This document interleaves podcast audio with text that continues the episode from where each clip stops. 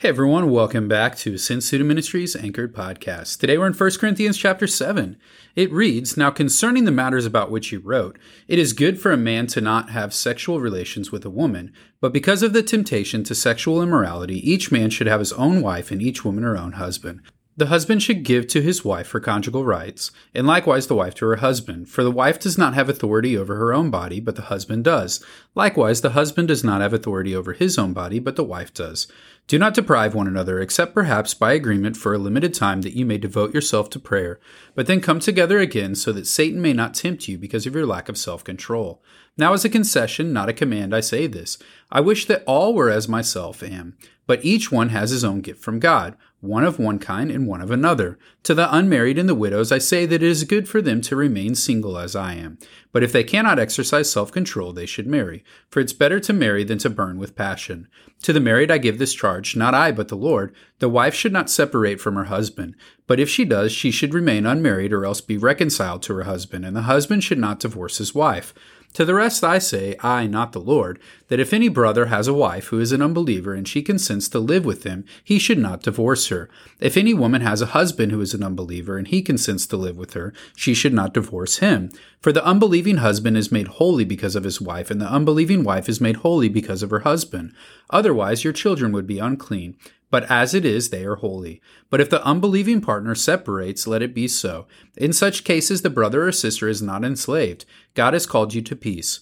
For how do you know, wife, whether you will save your husband? Or how do you know, husband, whether you will save your wife? Only let each person lead the life that the Lord has assigned to him and to which God has called him. This is my rule in all the churches. Was anyone at the time of his call already circumcised? Let him not seek to remove his marks of circumcision. Was anyone at the time of his call uncircumcised? Let him not seek circumcision. For neither circumcision counts for anything, nor uncircumcision, but keeping the commandments of God. Each one should remain in the condition in which he was called. Were you a bondservant when called? Do not be concerned about it, but if you gain your freedom, avail yourself of the opportunity. For he who was called in the Lord as a bondservant is a freedman of the Lord. Likewise, he who is free when called is a bondservant of Christ. You were bought with a price, do not become a bondservant of men. So, brothers, in whatever condition each was called, let him there remain with God. Now, concerning the betrothed, I have no command from the Lord, but I give my judgment as one who by the Lord's mercy is trustworthy. I think that in view of the present distress, it is good for a person to remain as he is. Are you bound to a wife? Do not seek to be free. Are you free from a wife? Do not seek a wife. But if you do marry, you have not sinned, and if a betrothed woman marries, she has not sinned. Yet those who marry will have worldly troubles, and I would spare you that. This is what I mean, brothers. The appointed time has grown very short. From now on, let those who have wives live as though they had none, and those who mourn as though they were not mourning, and those who rejoice as though they were not rejoicing, and those who buy as though they had no goods, and those who deal with the world as though they had no dealings with it. For the present form of this world is passing away. I want you to be free from anxieties. The unmarried man is anxious about the things of the Lord, how to please the Lord. But the married man is anxious about worldly things, how to please his wife, and his interests are divided. And the unmarried or a betrothed woman is anxious about the things of the Lord, how to be holy in body and spirit. But the married woman is anxious about worldly things, how to please her husband. I say this for your own benefit, not to lay any restraint upon you, but to promote good and order, and to secure your undivided devotion to the Lord. If anyone thinks that he is not behaving properly towards his betrothed, if his passions are strong, and it has to be, let him do as he wishes, let them marry. It is no sin. But whoever is firmly established in his heart, being under no necessity, but having his desire under control, and has determined this in his heart to keep her as his betrothed, he will do well. So then, he who marries his betrothed does well, and he who refrains from marriage will do even better. A wife is bound to her husband as long as he lives, but if her husband dies, she is free to be married to whom she wishes, only in the Lord. Yet in my judgment, she is happier if she remains as she is, and I think that I too have the Spirit of God. As we jump right here in chapter 7, we see that Paul is responding to a specific thing that the church has brought to his attention. He says in verse 1, Now concerning the matters about which he wrote. Then he goes on to discuss the concept of marriage and this thought that we are to live the life when we were called to our faith. And so essentially, what he wants us to understand is these changes in our relationships are not going to change or make our life better. What do I mean by that? I mean, is person who's been working with students for years, a lot of different people that I've talked to have said, man, if I was just married, or man, if I just had this job, or man, if I just had this position, or this other extenuating external circumstance in my life, it would be so much easier for me to follow God, or it would be so much easier for me to be content, or it would be so much easier for me to be joyful. What Paul displays in this chapter is that's not really the case. In fact, it's actually the opposite. Because as you have been living as a person in a certain situation or a certain circumstance, you understand how you were supposed to rightly live in that time. As you make changes in your life, as you move forward with these different things that you think, hey, if I would only have this, it actually will probably complicate your life. For example, I know in my life as an individual who was spending a long time as an adult, not married, when I was married, then I had a whole new set of things to worry about. Paul brings that up specifically here in this chapter as he talks about the fact that in verse 32 he says, I want you to be free from anxieties. The unmarried man is anxious about the things of the Lord, how to please the Lord, but the married man is anxious about worldly things. I know that to be true in my life. I know that I have a great blessing in marriage, but I also know that now my calling and now my focus in my life means that I'm spending more time with my family, with my wife, than what I was able to do in the ministry that I had before. Not that I don't still minister through my life and what I'm doing, but it's different. The focus is taken off from my freedom and ability to do whatever comes my way into focusing on what I do for my family in that period of time where I was single and I didn't have other responsibilities, I would have other churches asking me to help with mission trips or other churches asking me to help with their student ministry opportunities because I was able to drop everything and go and do that. Now I have other responsibilities that make it so that I can't do that.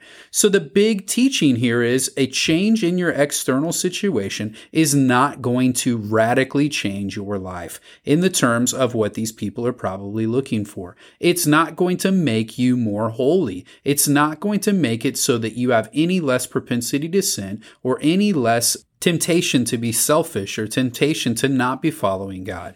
You are going to deal with the same issues and the same struggles as you are doing right now in this new situation you seek, where it could be even enhanced or amplified because of that situation and what's taking place. And so Paul is evidently responding to the confusion that these people have in the church at Corinth about marriage and this desire to be single being more important or the desire to be married being more important. Either way, Paul says there are blessings to both sides of that. But your focus is to be focusing on doing the Lord's work where He has you, with what He has you to do, and not changing these external circumstances to make it so that you're pursuing Christ in a stronger thing. Those external circumstances will not do that. In fact, it's your relationship, your connection to abiding in God, and your connection to the Holy Spirit that is going to enhance your ability to be an obedient believer and an obedient follower of Christ. Verse 12 is a common place for us to look at a question. When we think about what he's saying here, he says, To the rest I say, I, not the Lord. And then he goes on to talk about something. The question here is well, if the authors of Scripture are inspired to be writing this by God, how is it that he says, I, not the Lord, and then continues to give us something that we see and read in our Bible? What is it about this passage and specifically what he's saying that makes it so he must say this phrase or to add this into what's going on? First, it's important that we understand that this does not mean that what he is saying is not inspired.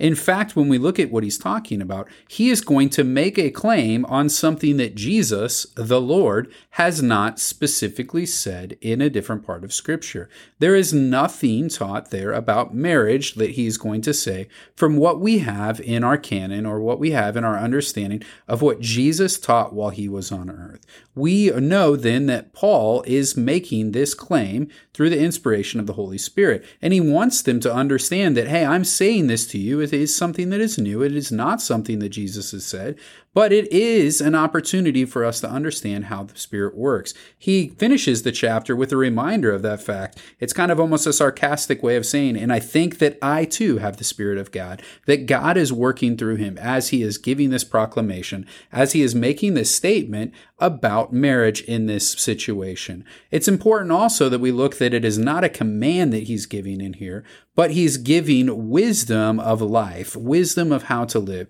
Once again, when we look at like things like commands or things like proverbs, they're giving us the general response that we should have in that situation. There could certainly be other extenuating circumstances going on in the specific situation that he's addressing here, such as something like abuse, that would make it so that what he is saying is not what you're going to want to do to be wise in responding in that way. But he's wanting us to understand hey, this is a new thought. This is something that he is saying now. It is not something that they can look back to Jesus' teachings that they have that would further say specifically what he is going to say. So their question is a good question in terms of they're seeking wisdom, they're seeking understanding. They've gone to a person person of authority and they want him to help them understand what God wants them to do. It's the same thing that we're asking you to do each day as you respond to this podcast.